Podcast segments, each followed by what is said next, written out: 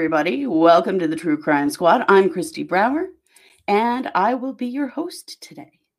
So, today is a sum up episode for the Lori Vallow trial from yesterday.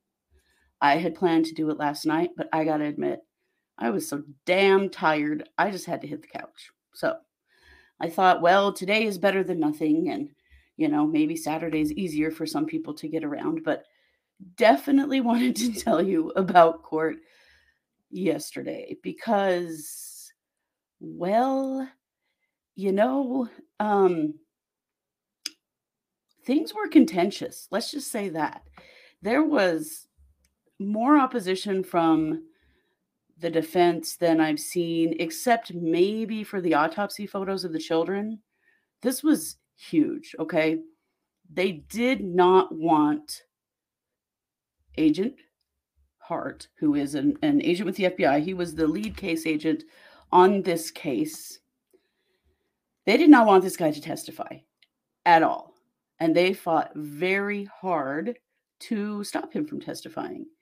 And it did not work. So let me tell you a little bit about what happened, how things started out.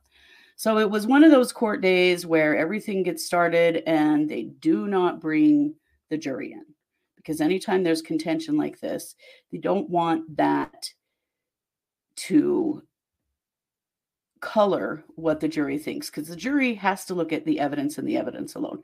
And these arguments, I think, would definitely have an impact on the jury. Had an impact on me, let me tell you. So uh, Thursday, at the end of the day, there was a big argument over this exhibit that FBI agent Doug Hart wanted to bring in during his testimony. It is a slideshow, it's a summary of two iCloud accounts Lori's Lori for Style and Lolly Time. And it is like hundreds of thousands of records long. It is massive.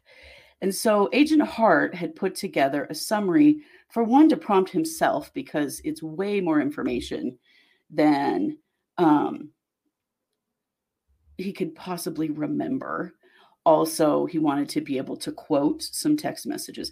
We're starting to see the text messages. We definitely didn't see the ones I was hoping for yet, but it's coming. Uh, but he needed that for himself. Plus, it was just to help give context for the jury because it's so much information. Well, the problem is that when he wrote that summary, he provided it to the prosecutor's office and it included slides that were basically instruction to the prosecutors. Use this text, this text, blah, blah, blah, then say this in your closing, you know, in your closing argument, this kind of stuff.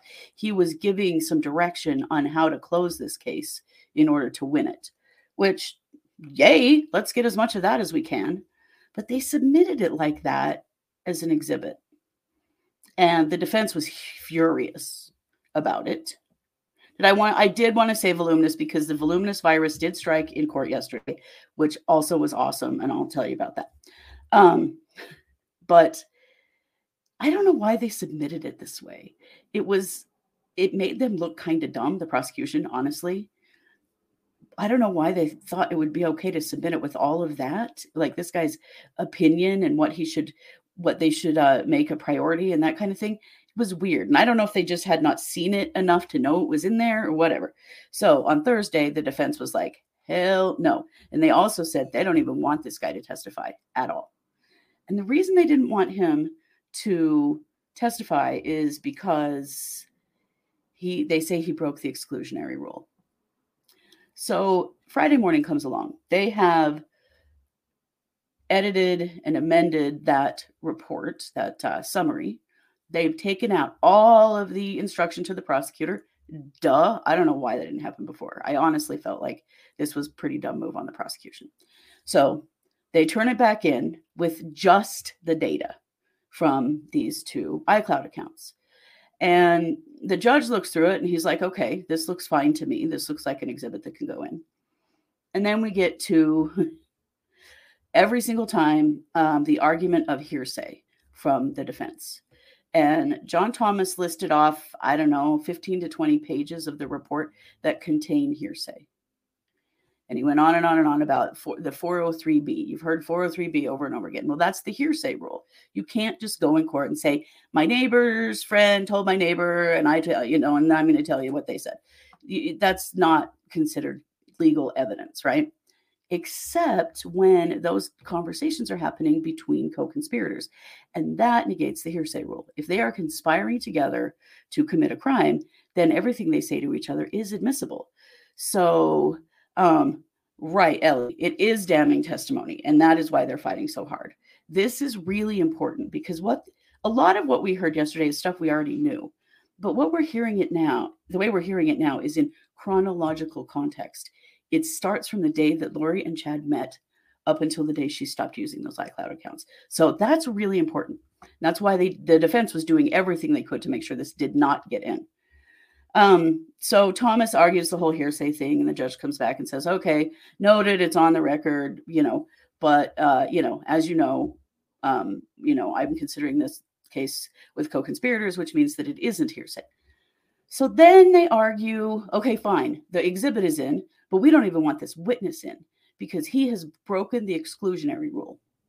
The exclusionary rule, we know because we've been hearing quite a bit of breaking it, is that if you've been subpoenaed to testify in this trial, you are not allowed to listen to any audio of the trial, watch any video about people talking about the trial, like us, like um, reading any news stories or speaking directly to any witnesses. You're not allowed to do any of that because it could skew what you say. Well, this FBI agent, who by the way isn't even an FBI agent anymore, he's now the chief deputy of the Canyon County Sheriff's Office. So he retired from the FBI in 2022, went to work for the Canyon County Sheriff's Office. But at the time that this investigation was going on, he was the lead FBI investigator. He helped prep some of the witnesses. He helped with trial prep. And you know, right. He seemed very honest to me as well. He was very professional. He's extremely knowledgeable. He has a ton of experience. So he wasn't doing anything untoward. He was speaking to witnesses before they testify, not after they testify. So they have all that whole big argument. And the judge says, well, we can bring him in and and you all can question him about whether he not not about whether or not he broke the exclusionary rule. And they let the exhibit in. And then just because he's just always got to get the last word sometimes, I think. John Thomas jumps in one more time and he says, Your Honor, can I just basically pre object to all of the pages that I have said have hearsay rule on them? And can we put that on the record right now so that I don't have to continually interrupt and object to every single thing this guy says, which didn't matter because he did it anyway. But um, so they say yes. So he pre-objects and they listed all all the different pages that he's pre-objecting to and you know just he's doing what he's supposed to be doing but it cracks me up um, the pre-objecting part. I just thought that was hilarious. Um, also because they absolutely did not want this guy on the stand which is so telling. And and i can see why the jury shouldn't be privy to that because they would have been going oh, we need to really listen up to this dude because he's got some stuff to say. So they agree to all of that. And then they get a- agent hart on the stand so that they can, um, you know, examine him to see if he broke the rule. Let's see. And so the jurors are still out of the courtroom. Oh, I'll tell you. So the exhibit, the pages he, he objected to are 2, 5, 7, 15, 43, 46, 72, 73, 75, 80, 81, 82, 83, and 84. they listed out that list of numbers, I bet five or six times, which was kind of funny. Okay, so they bring Hart in, and Smith asks him, you know, have you read any witness testimony, talked to anybody after they um, testified, anything like that? And he says no. That he was, he did say that he was a part of pretrial preparation with the prosecutors, um, but he didn't, you know, hasn't talked to anybody after they testified. Um, he hasn't read or watched anything. You know, he said, I have obeyed that order rigorously. This dude is a very experienced FBI agent. He knows he can't do that. He knows that it would make his testimony null and void. And that would be really important. That would be a really bad idea, right? So then Archibald gets him. And we know this is this is his job, but some of the stuff he said was so it was so funny. So he wanted to know if he had reviewed the statements of any of the FBI uh, agents, employees who made statements at the trial, and he said no. His job, because he was the supervisor of their office at the time, he reviewed their work as it came in, and he approved their reports as they were submitted. But he didn't talk to them about their testimony. So we went all through that. And then he wants to know if Archibald Archibald him, "Have you talked with the FBI agent?" Um, first of all, okay, let me give it to you the rundown. Um, he says, "Is there an FBI employee sitting in this courtroom right now?" And Smith objects that that's irrelevant, and the judge says, "Okay, it is irrelevant." And so then he says, "So." He tries to re tries to rephrase that same question like three times and gets shot down every single time. So then he says, So there's an FBI agent or there's an FBI employee sitting in the um, in the uh, audience today. Have you spoken to that person? This took like five minutes of round around him trying to answer, ask him this question over and over again, basically trying to imply that because there is another person that works for the FBI that's in the audience, that they must have spoke to one another prior to his testimony. And he's very adamantly saying, no, we haven't spoken at all. Goes on and on and on. But this was kind of like their last hurrah to get him kicked out. Um, and he just would not give in on it. And so then Boyce says, okay, he has not violated the exclusionary rule and he's in. So, of course, they bring in the jurors and they do the whole thing. So they start talking about Hart's experience as a as an FBI agent. And you know, if you've listened to the audio, I don't always go into detail on this part, but you know that if you listen to the audio, they go into depth about when they have experts on the stand or professionals about their experience and what makes them an expert in this area. What what why should we be listening to what they have to say, right? So Smith is going through that whole thing with Hart. He's been he was an FBI agent from September of 1995 to 2022. He talks about all of his first assignment, you know, where he was first assigned and all the things he worked on. Then he worked on worked on the Nez Perce reservation, talked about all of that, and you know how then he became the supervisory senior um, registered agent in 35 counties or 34 counties in southern Idaho. They're they're going on and on, and um,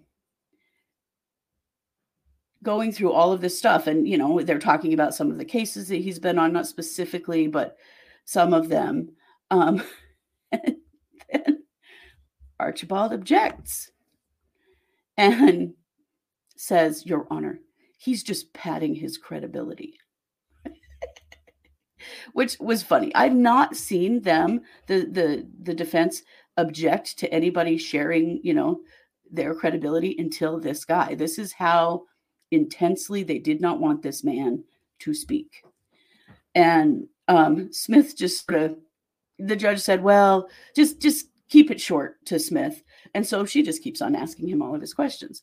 Because one of the things that he has direct training and experience in is working with clandestine graves, which is when somebody buries a body that they don't want to be found. And um, Yes. And he, the reservation experience, he did a lot of work identifying graves, working on, you know, if you know anything about um, reservations, at least in this part of the country, they're desert because we're desert. We're, we're high desert, which means that we're, we get a lot of snow and cold, but we also get hot in the summer and we have, you know, like big sagebrush and stuff. So he was talking about his experience with how to identify a clandestine grave, how to how to discover something is a clandestine grave and find it basically and that kind of thing. They went through all of that. It was really good because he was laying a really significant foundation for why this is someone you should listen to. And at this point the jury is in the room, which I was really happy about because they needed to talk about that. He um, also talked about why the FBI uh, came in on this case. Um, he said the FBI has taken the stance that when a child goes missing Our capabilities, coupled with local and state investigators, need to be brought to bear immediately so we can seek the best outcome in locating and recovering those children. So, if a child is abducted and they go across state lines, the FBI has to get involved. That's required. But they tip- typically offer their services in all child abduction situations or missing children situations.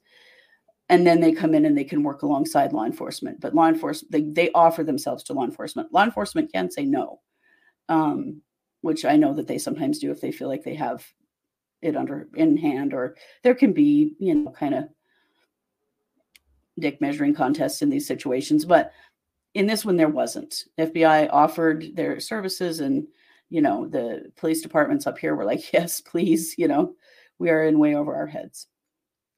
He said that it's really really important when a child is abducted or goes missing to get there as soon as possible because if a child is going to be killed by their abductor it will likely happen within 24 hours of their abduction. So you have this really small window to respond. That's really important because this case was handled differently by the FBI because these children had been missing for months before they'd been reported.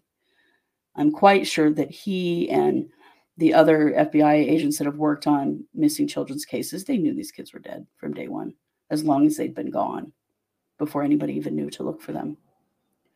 So then they start admitting more um, exhibits. So they have these two thumb drives. One thumb drive has the Lori for Style iCloud account on it, the whole thing downloaded to that thumb drive. And then the other one is the Lolly Time um, iCloud account, and it has the whole thing downloaded to it. And these are these gigantic files. And so he, they hand him the thumb drives. Uh, Smith hand him, hand him, hands him the thumb drives, and he says, "Yes, these are the ones that I did. I I got the records from Apple for the iCloud accounts, and then copied those those entire accounts onto these two Smith these two thumb drives.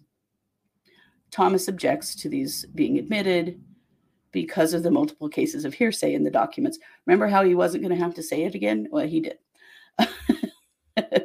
and uh, the the prosecutor Smith, she said, "Well, it's communication from the defendant. It is Lori's accounts, which we've already established." And one of the things I was thinking about is how we've seen so many things that are so repetitive. We're hearing the same information over and over and over again. But one of the, the reasons for that, they are making sure that the jury understands that the due diligence has been done to know for 100% or as close as you can that these thumb that um, this these two iCloud accounts do in fact belong to Lori Vallow and that they do in fact contain her communications. So we've been hearing a lot about these iCloud accounts from a lot of different experts, but this is why they verify over and over and over again from lots of different angles. Number one, to make sure that they aren't attrib- excuse me, attributing this information to the wrong person. But they also want to be able to prove that, yeah, we 100% know this was Lolly, Lolly Lori's stuff. This was her data from her phones. So, you know, again, we've heard that all before, but again, that's why.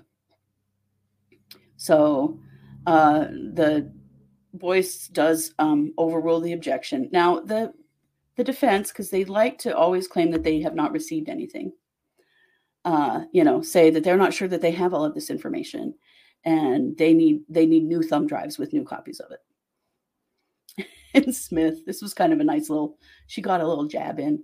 She said, "Your Honor, could I please just show the defense where these uh, these files already exist in their discovery because we have most certainly given them to them. They've had them since August of 2021, which I thought was kind of funny. But to appease them, basically what Smith was saying was please don't make me put these on thumb drives again because I bet it takes hours to transfer this information to a thumb drive. It is huge amounts of information. And the judge was like, no, you've got till Monday, but you got to give them thumb drives. They're such babies, you know? They want the prosecution to do everything for them. They have this information, but they have to go looking for it, just like the prosecution did. Anyway, so the judge said, yeah, you got to have the thumb drives. So they're going to do that. He overrules the objection about hearsay because this is not subject to hearsay exclusion. Uh, let's see. Yeah, because again, the defense, we don't have time to go through 100,000 pages of documents right now. Um, well, they had a while to have gone through them, but whatever. So they're getting the thumb drives so they can look through them and decide if they want to object to anything later. I don't know. So then we have to take a break. Well, no, not quite yet. Um, Rob's Rob Wood is going to be assisting Smith with this because it's real technical. And I don't know if you have noticed, if you've listened to any of the audio, but Smith seems to be one of those people that when she touches technology, it breaks or stops working. She can never get the projector to work. She always has trouble getting everything to work. So she's got Rob Wood standing by to, to be the IT guy for this. Um, Hart also worked as the FBI Behavioral Analysis Coordinator for Idaho. So he's worked closely with the BAU for about 13 years. He is not himself a profiler, although he's had a lot of profiler training, but he coordinated the, B, the BAU in, into cases in Idaho. Um, he also was a part of a unit called CARD, which is the Child Abduction Rapid Deployment Team. And that's what deployed to Rexburg uh, they were called the day after the welfare check on the kids. That was November 26th of 2019. The FBI was called in on November 27th of 2019. And they brought a mobile unit up here and parked it behind the police station. Um, well, not here, but in Rexburg uh, immediately and started working immediately with them to assist with these missing children's cases, this, this particular missing children's case. Um, they were contacted, but they weren't called in initially. Um, what happens with card is usually they're called in immediately and then they jump into find the kid mode before they get killed. That's basically what they're doing. And he said that they knew in this case that they would handle this differently than that because the kids had been missing for so long. They weren't looking to find live children and, and they knew it. Uh, which I think was really sad. But he, it was very clear that in their experience and the parameters that they use to do their work, they knew that they didn't need to actually deploy their like recovery unit immediately because they were not going to be finding live kids. Which we've all thought, and you know, we've all thought this and probably said it, but it was interesting to hear, like just from the FBI standpoint and their experience with these things. It was, you know, this was not as big of an emergency as it would have been if those kids had gone missing the day before. So he lives in Boise, but he was traveling back and forth to Rexburg multiple times every month um, as they were searching for the kids and try and investigating this situation. So he was the supervisor over this case for the FBI, but he was also the lead investigator. Right about the time that they got um, the call about JJ and Tylee. Two of his agents left their jobs for like planned reasons. And so it was basically him and one other agent in the Pocatello office, or based out of the Pocatello office, but he lived in Boise. Anyway, the FBI, the closest FBI office to us is in Pocatello, Idaho, which is about 50 miles south of me. Uh, so he had a very hands on um, role in this case because they didn't have enough investigators in the area at the time. He did um, interview witnesses, um, and he was also present at the the search at the house on June 9th. He and another officer are actually the ones who found JJ's grave. And then his other job was to review these two iCloud storage accounts. Let's see. I'm going to roll my notes up here. Um, so they had multiple FBI agents on scene on June 9th, plus lots of local law enforcement as well. And he said the first thing they did is they just walked the property looking for evidence.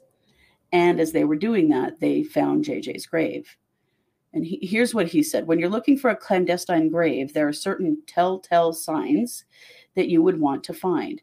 If a grave has been dug, the vegetation around where the digging took place is slightly different than the vegetation around that.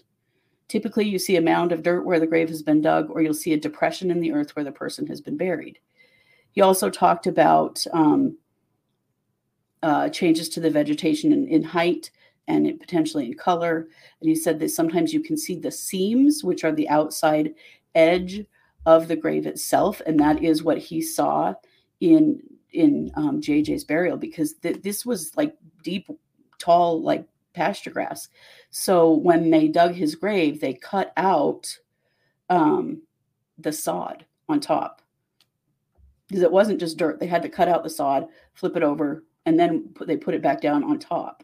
So he spotted that. He and another um, officer spotted that quite quickly. Um, there was a yellow spot in the in the grass, and that had really that really stuck out to him. And they showed images of of the grave, and he just talked about having found it. He said he got down and felt on the ground, and he could feel the seams around where the sod had been cut out and then replaced. He also used a probe, which is a rod that you poke down into the ground because you're looking for softer earth that's been disturbed. But what he found at JJ's grave was that it didn't hardly go in the ground at all and hit something hard. Well, we know that there were rocks and a board on top of JJ in his grave.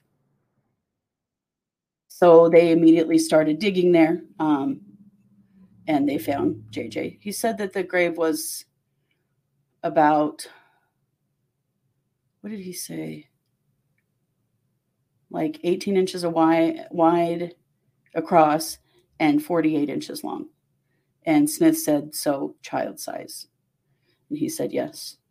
Smith does a really good job of bringing out specific language, I think, that will be meaningful to the jury by asking questions that using using language that he will then mirror back that you know when you describe a grave as child size that's that has a pretty big impact on everyone listening she did a great job with him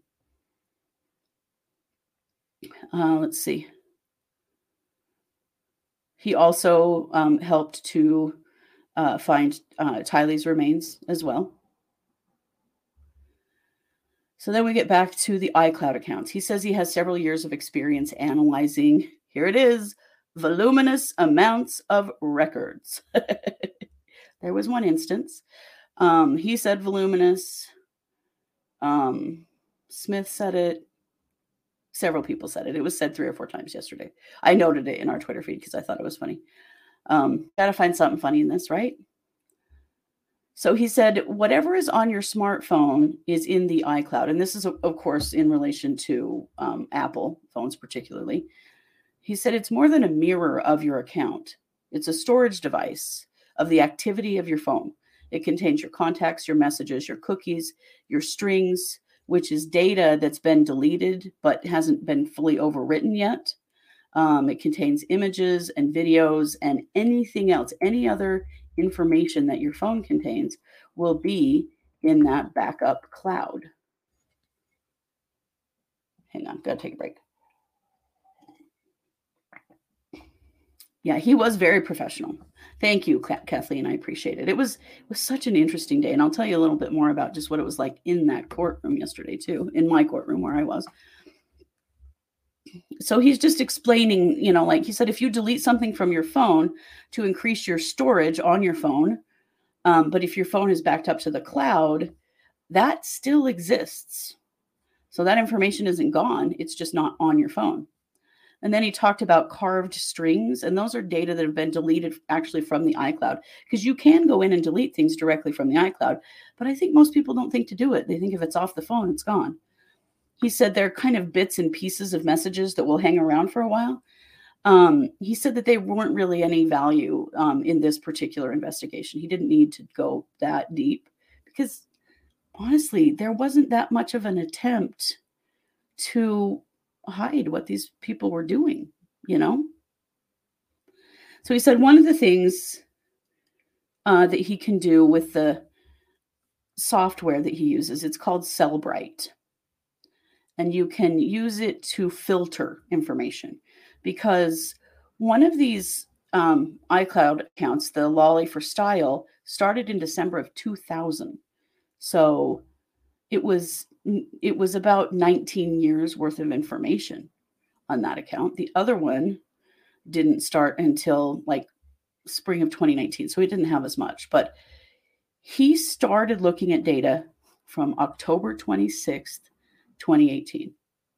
And that's the day that Chad and Lori met at a preparing a people conference in St. George. And if you'll remember, some of our previous witnesses said that this is when they first met. I was there, I saw that, you know, whatever. So we're establishing, we know exactly when their relationship began.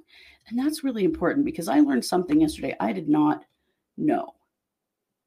So then we take a morning break because they need it was a long break. It was a 30 minute break because they needed a lot of time to get the technology all set up and ready so that they could start showing the slides that went with this testimony. So he, he's using this Cellebrite um, program, which is a digital intelligence company, and they provide tools for federal, state, and local law enforcement, and they're used to collect data off from digital devices. And I will tell you that I got that information from Nate Eaton. Thank you, Nate. Um, so then he brings um, an image up on the screen, and it is a menu of all of the different categories of things that were found in, in the iCloud account for um, Lori and for uh, Lori for Style and Lolly Time. Um, in his time frame, October 26th till right about the time that the welfare check happened and they ran, she stopped using both of these accounts. This is when she went to burner phones for her primary communication. But up to that point, there were 13,000 text messages, along with images, voicemails, videos, all of that stuff. So you can see why a summary had to be. We cannot read 13,000 text messages. That's just not going to happen. Um, Lori for Style had a lot fewer, or Lolly Time had a lot fewer files because it was, yeah, well, April of 2019 is when it was first started. So it wasn't as big of an account. He says he has to follow a really methodical process because this is so complicated and it's so much information. So he would open one compartment, which is like text messages, for example, and he would do his filter. So he would filter and then he would start going through each message and he would copy and paste into his own document each message that he felt like was relevant and he would use the the date and time stamps and the who they who they were from obviously lori and who they were to and what she was getting back and forth from all of these different people right wink chad and lori thought they were smarter than everyone else promises problem is they weren't very they really hadn't um they they really weren't smart they didn't cover up at all Oh, thank you, Kristen. I'm I'm glad to be here. I will tell you, I'm much more coherent this morning than I would have been last night. These weeks are long, you guys. We're doing a live stream every single night and following this trial along with all of the other things that we do. We get tired. I was so trashed last night. I thought I don't even think I can put two words together. So I feel better today. Uh, let's see. Smith wanted to know how many records of data were on the iCloud, and this we're talking about the uh, I think we're talking about the Lori for Style there. And he says he doesn't know exactly, but it's somewhere between 130 and 150,000 records. So, way too much. So he goes through and he reads every single text and he starts putting, creating a document that is chronological to include anything that stands out to him that would be significant in relation to this case because he already has all of this other information, right? He already knows what all of the other investigators have found. They've already got a pretty clear um, idea of motive and of, you know, kind of what to be looking for. And so then he goes through to compile it. And this is one of the things that i think that the de- defense didn't like because he's using his own discernment. He's these are these things are his opinion. The information is not his opinion but the things he included are but when you hear his experience and background you can see why this is a guy who would look at those text messages and know exactly what he was looking for in my opinion let's see. So he starts creating this document. And he said, you know, not every single text that Lori sent had anything to do with this investigation. Um, there are lots of just normal everyday stuff about the kids or, hey, how are you? Or, you know, just chatty you know, friends kinds of things. He said he didn't include them because they weren't important. We need to filter out all of that to the stuff that is. Um, at this time, Lori is kind of chatting with her attorneys and writing notes on her on her yellow pad. She's just being Lori. Had a very um, standard day for her. Uh, let's see. He started the initial review of this account um, before the kids were found, and he estimated that it's taken him about 200 hours to go through all these records.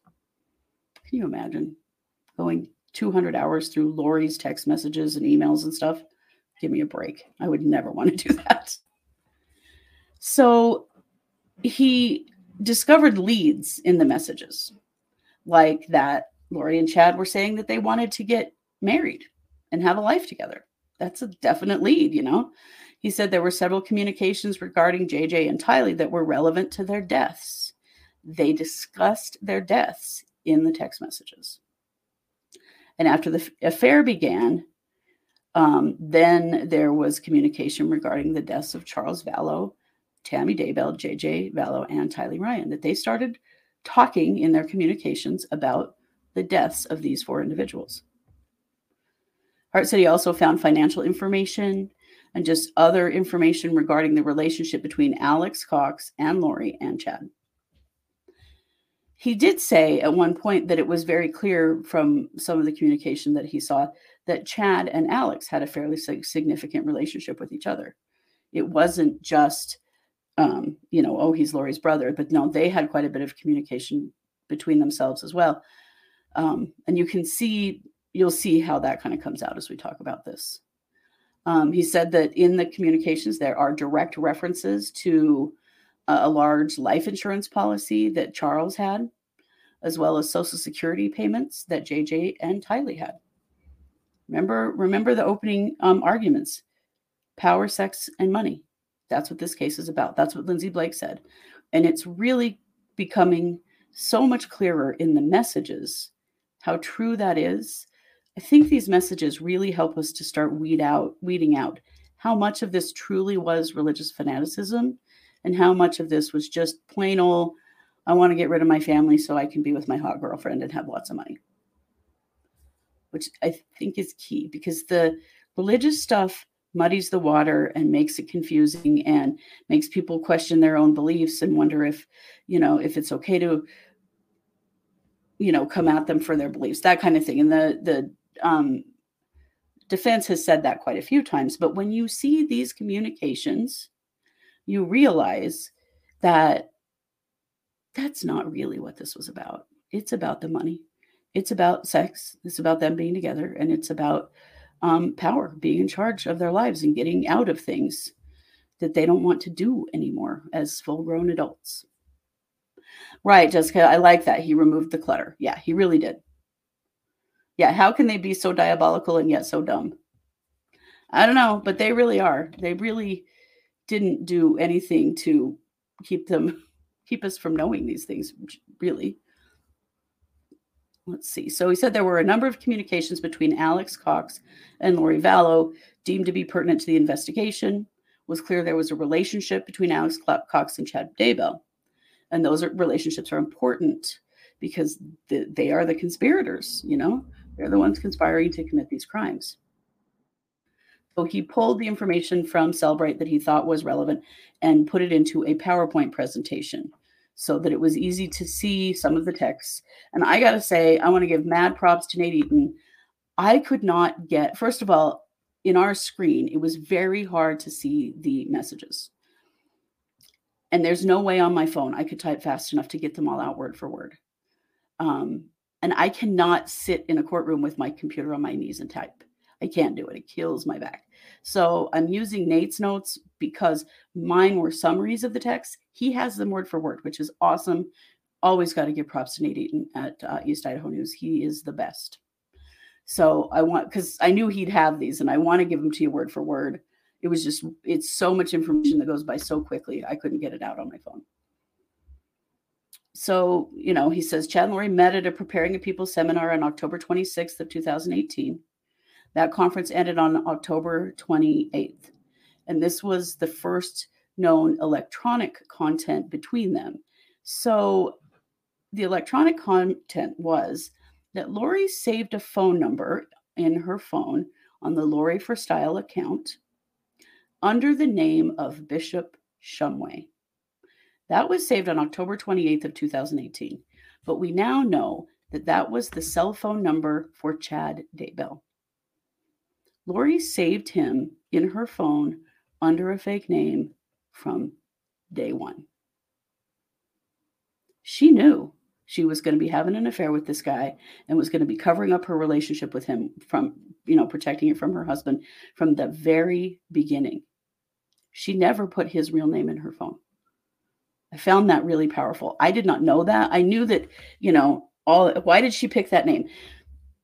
By saying it's a bishop and a last name, very easy to say, oh, that's an old bishop of mine that I had before we met, or that's my parents' bishop, or it was very easily explained away. It would be very easily explained away to Charles. And it's a bishop. It's a it's a Mormon clergy, so there's nothing wrong with this, right? But she did that from day one. The very first time she saved a single phone number from him, it was under a fake name. I found that really powerful. let's see. So, anyway, I just wanted to share that with you because I was like, wow, from the very beginning, she knew this was going to be an affair. So then we start with a text string between Lori and, and Audrey. And this was on January 3rd of 2019. Lori says, Hi, Audrey, this is Lori. I would love to talk with you sometime.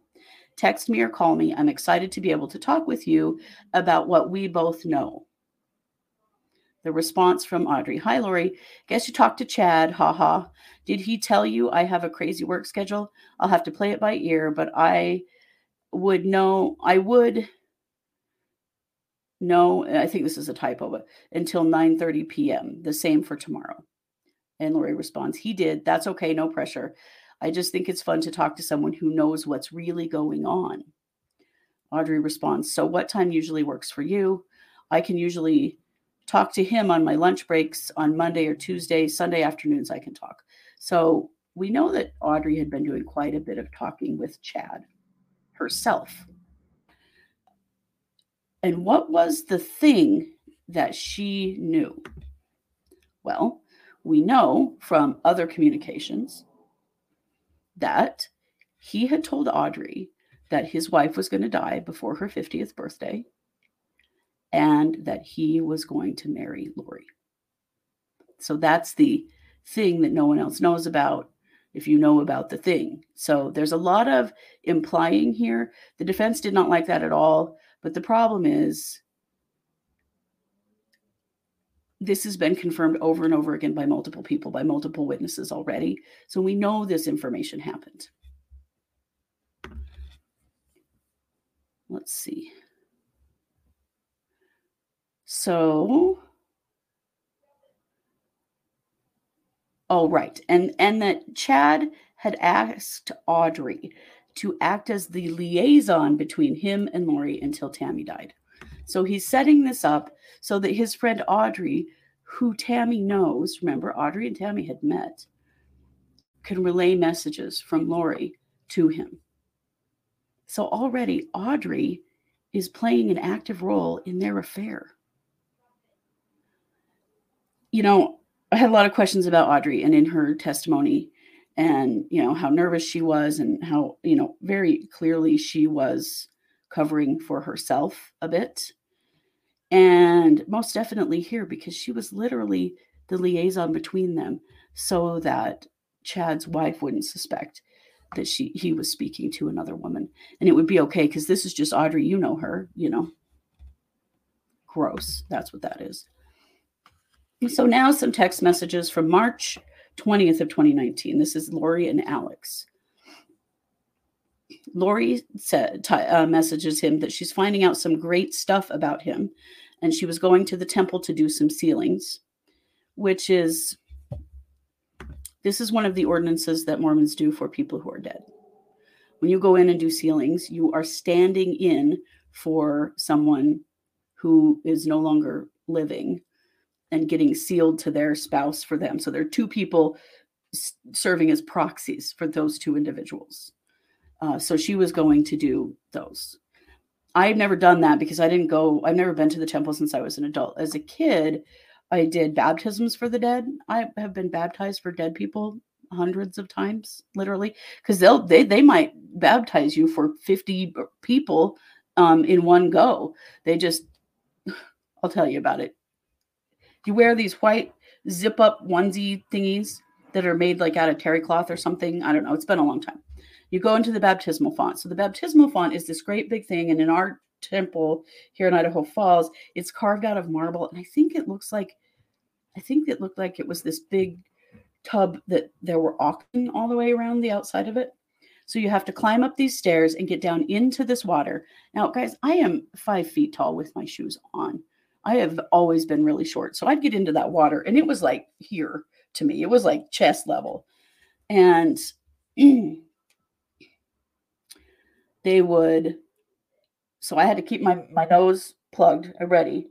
And the guy that was baptizing me would have his hand up and he would say the person's name in the baptismal rite and then he would dunk me bring me up. And then he would say another one and dunk me and bring me up and dunk me and bring me up and dunk me. And it was over and over again. They could do 50 of them easily. And you just feel like you're about to pass out by the time it's over because you literally only have a minute to only have a few seconds to breathe in between each one. And then you had to get out in that soaking wet outfit and uh, it was really uncomfortable. I remember how much i hated it. Um, but as a kid i didn't have a lot of a choice but definitely never doing that now. But so lori was you know telling alex she's going to do sealings and then let's see, find my place here. And then um, Alex says, okay, hurry up, please. And then Lori says, going to check everything with my source tonight to make sure I get this all right, but it's really good. We can talk about it tomorrow, hopefully. So Chad really was acting as a religious leader for a lot of these people Audrey, Zulema, Melanie Gibb. Uh, who am I forgetting? Alex, at least those people. So there's a lot of go between type things where Lori will talk to someone. She's going to go ask her source, her source being Chad, but she wasn't using his name, if you'll recall. Um, and then she'll come back and give them their information. So she's like his representative so that he can be the prophet on high, really, is the way that it came across to me. Um, so Hart believed that this was her talking to Chad um, because she's he's her source and then relaying that information to Alex because he's basically like an acolyte. Uh, let's see. Hart said that Alex and Melanie Boudreau, Pawlowski, um, in these communications were often soliciting Lori to get in, religious information from Chad. So Melanie B was another of those. Um, so basically, Lori's position was right next to Chad Daybell. Like they were on these elevated positions, and other people would come to them to seek their counsel and, and advice relating to their revelations and visions and stuff. So they were really, you know, were they acting like cult leaders? Yes, yes, they were quite a lot. Um, then there's another message. This is between Alex and Lori. Alex says, correct, Charles' body is alive. And then Alex says, What did you learn? And Lori says, A lot, still working on it. We'll call you later. This was March 26th of 2019. So this is when they start talking about that he is possessed by a demon. So his body is alive, but it's not really Charles in there. That's what they're saying. Right, Ron Behito. That is why the LDS Church has the best genealogy data of any family to, yeah, to do those baptisms. Right. I have my own genealogy done back something like 13 generations that I can actually go online and look it up. It's already been done. They're way into genealogy. And part of that is because they go back to, say, my family prior to my family, because my family were part of the founding founding of the of the Mormon Church. They go back prior to that, and then they're going to baptize and confirm and um, and then seal all of those people.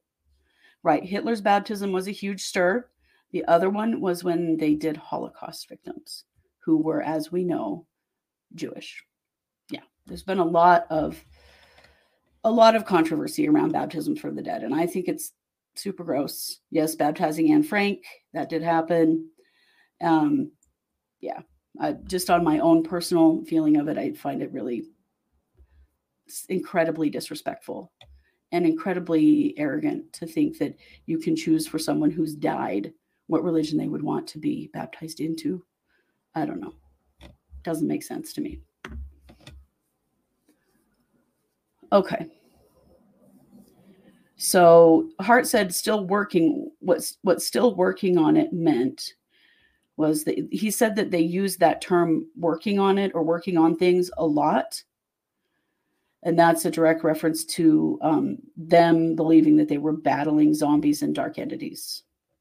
And that when they would say they were doing the work or working on things that's what they were working on specifically.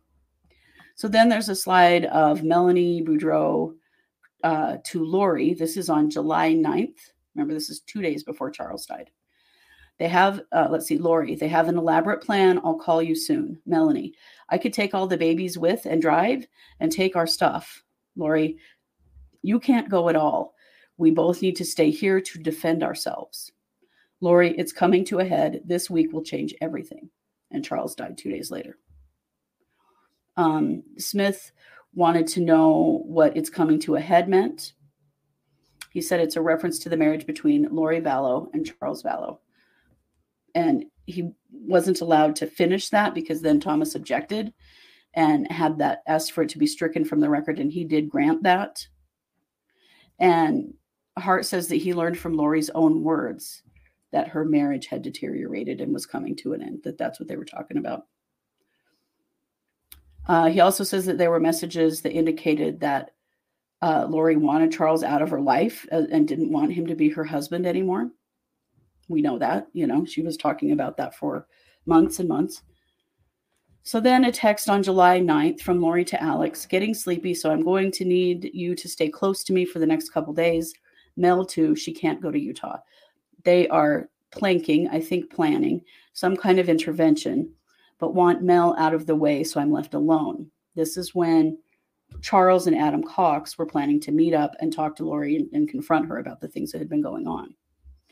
Um, I need to come get the stuff at your house tomorrow and secure it. Lots to do. Thank you for standing by me.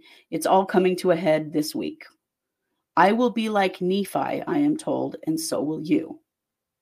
And then Lori texts Melanie the next day Al is here. Charles will be coming over in the morning, planning his death. So Smith wants to know uh, what about Nephi. Who's Nephi? What's this Nephi thing? So he says and this was hotly um, debated and objected about, but he says that it is uh, the primary example is when Nephi was commanded to slay Laban. So this is a story, a very famous story uh, for Mormons in the Book of Mormon. So Laban had a bunch of documents that Nephi and his family wanted. They were leaving Jerusalem. And what was said in the Book of Mormon is that Nephi was commanded by God to slay Laban to get those records. This is what Hart says.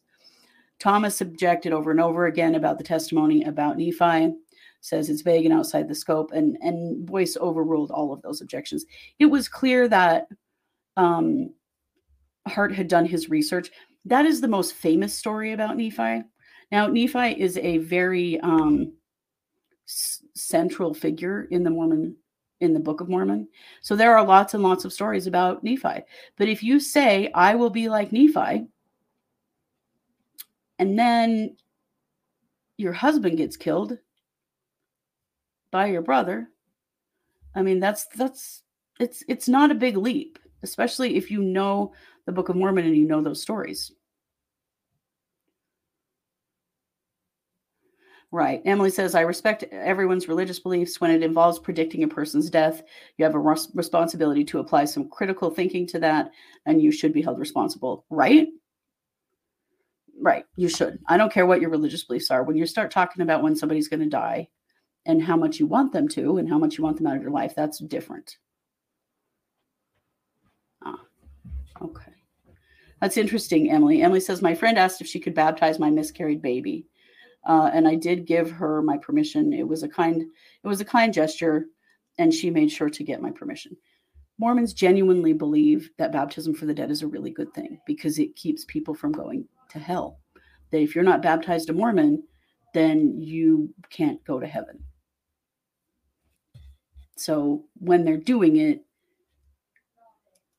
the belief is misguided, but what they're doing is sincere. They think they're doing something really good for the those who have crossed over. Uh, so that was very interesting. All the the Nephi stuff was really interesting because it was really hotly debated, but um, the judge kept it in. Um, she asked again. Let's see. Yeah, so he just says again Laban was in possession of records that Nephi and his family wanted, and that Nephi was commanded by God to slay Laban and obtain these records. So, you know, the implication here is that Loria has been commanded by God to slay Charles or have him slayed because she tends to not do the slaying herself, as we know. Um, the next slide does show a chat between Lori Vallow, Cole Vallow, and Zach Vallow. And I'm not going to read this whole thing. You've heard it before. This is when she tells them that their dad was dead. So she waits until the next day and sends them a group text that, you know, I'm, i have some really sad news. Your dad passed away yesterday. We're still waiting on information from the ME medical examiner. Um, I'll I'll let you know more when when I know. And that was basically all she said. And they were they come back with like what? What are you talking about? When did it happen? How did it happen? And she doesn't answer them. She doesn't answer them for three days. So that communication is in there.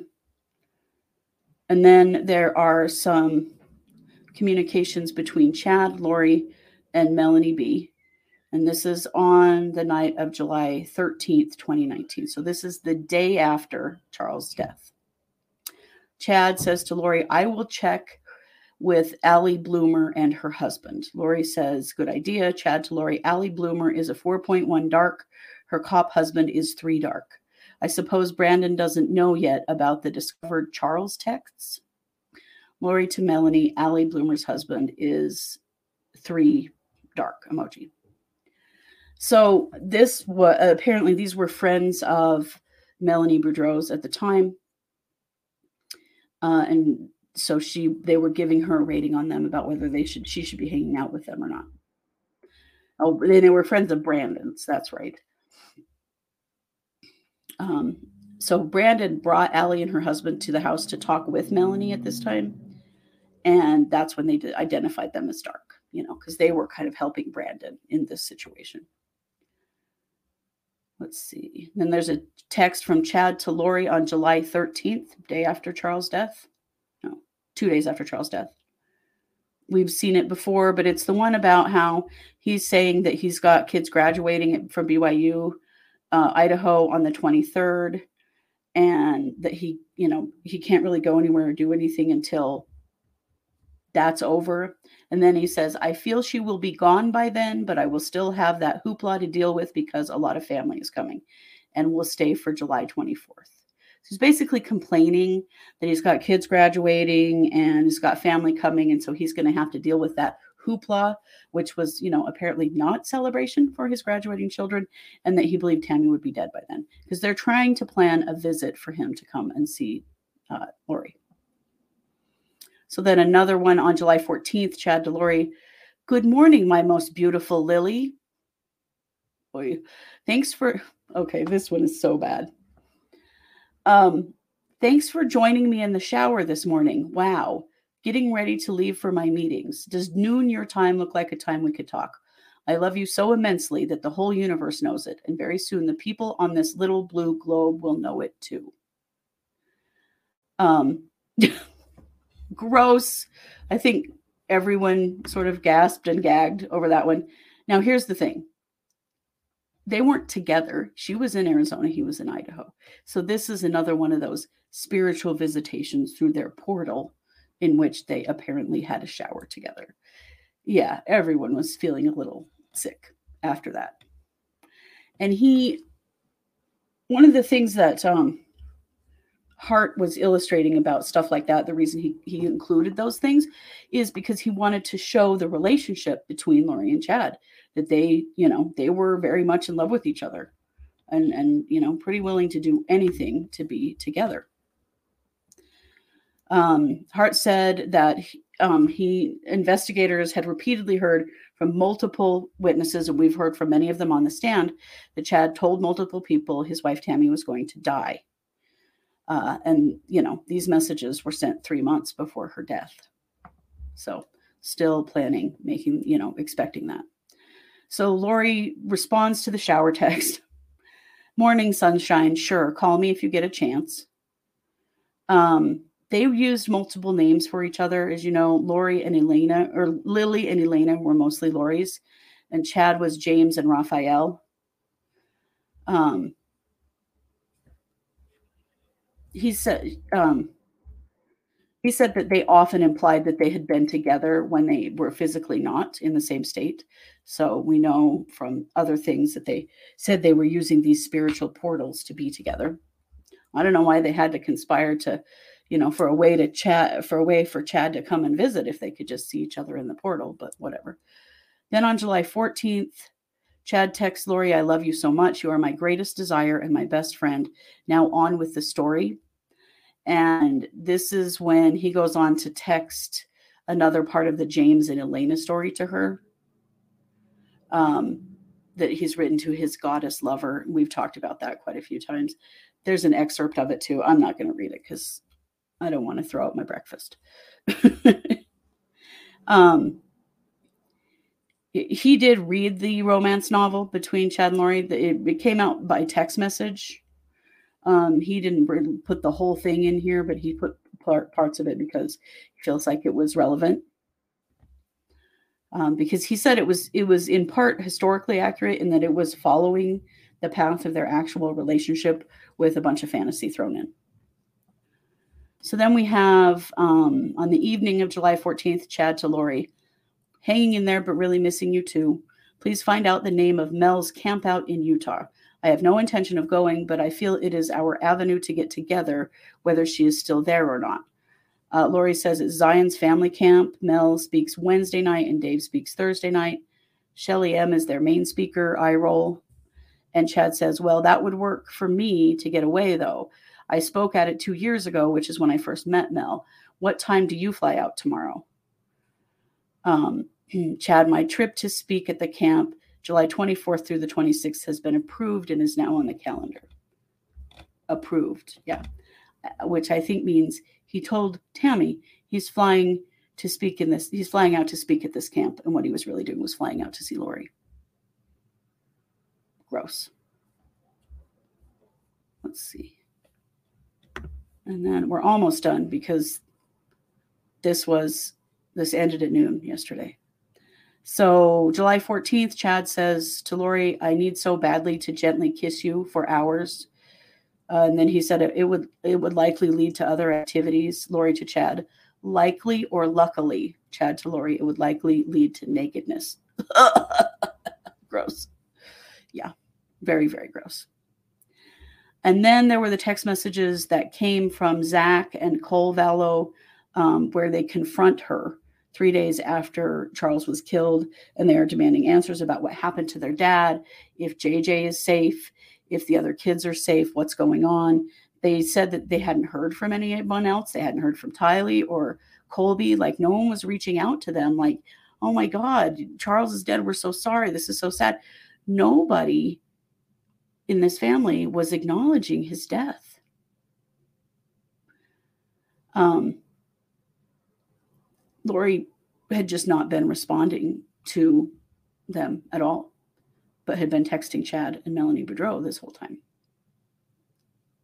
So, one last question at the end of the hearing was Smith asked if he, if Hart had seen any signs of regret or sorrow um, in any of the text messages after Charles's death. So, had Lori texted anyone feeling bad about Charles dying?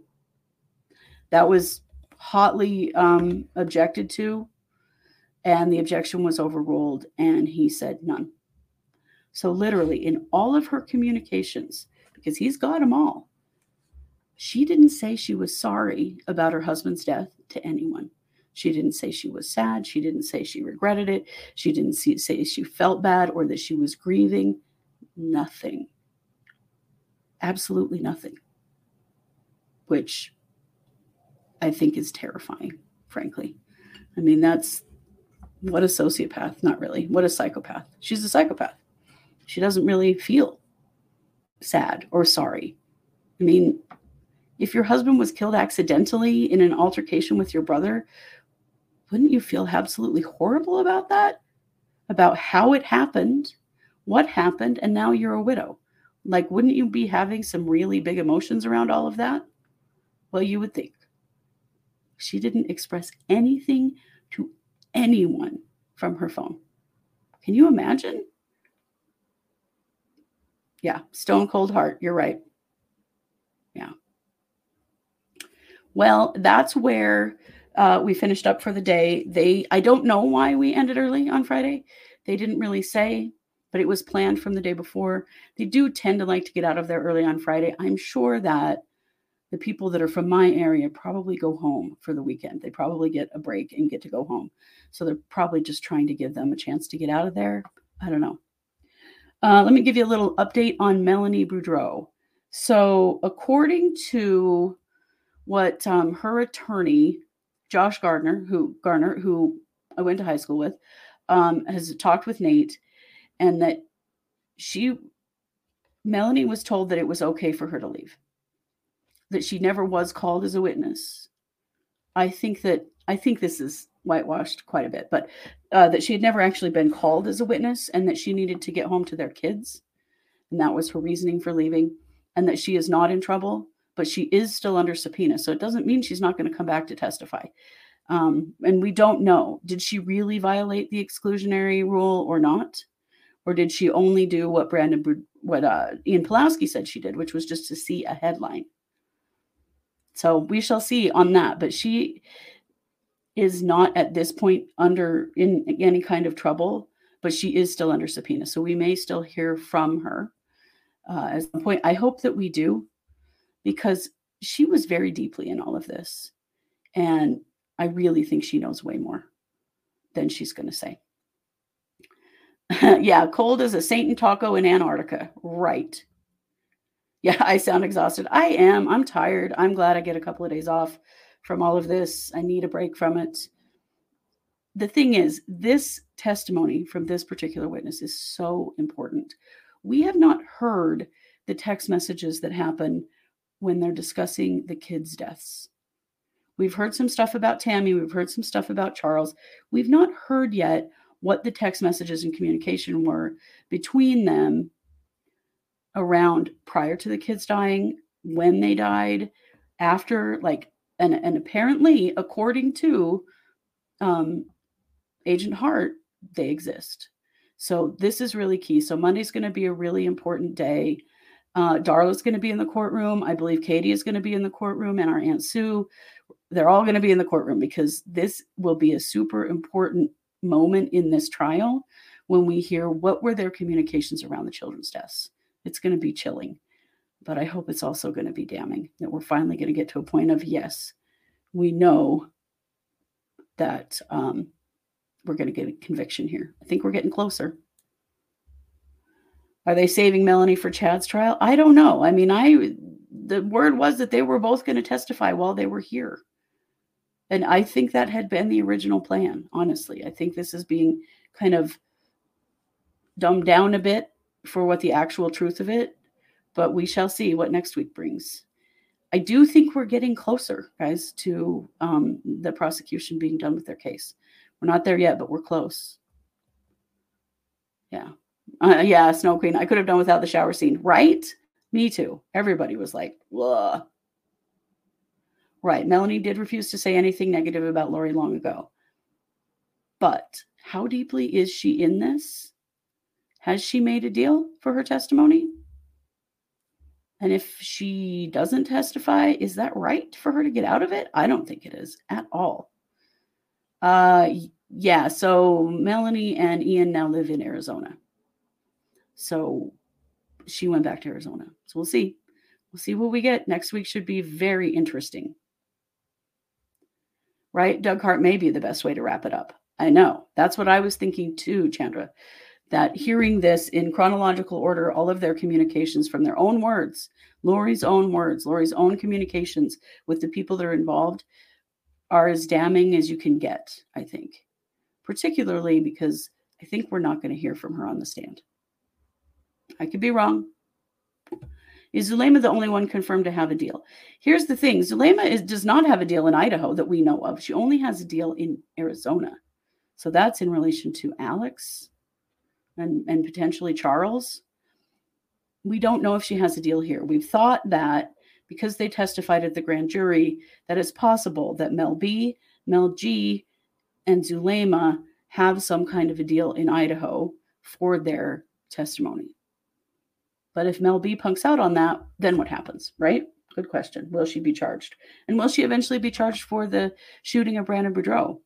There's because there's a lot of evidence here um, relating to that. Right, Jessica?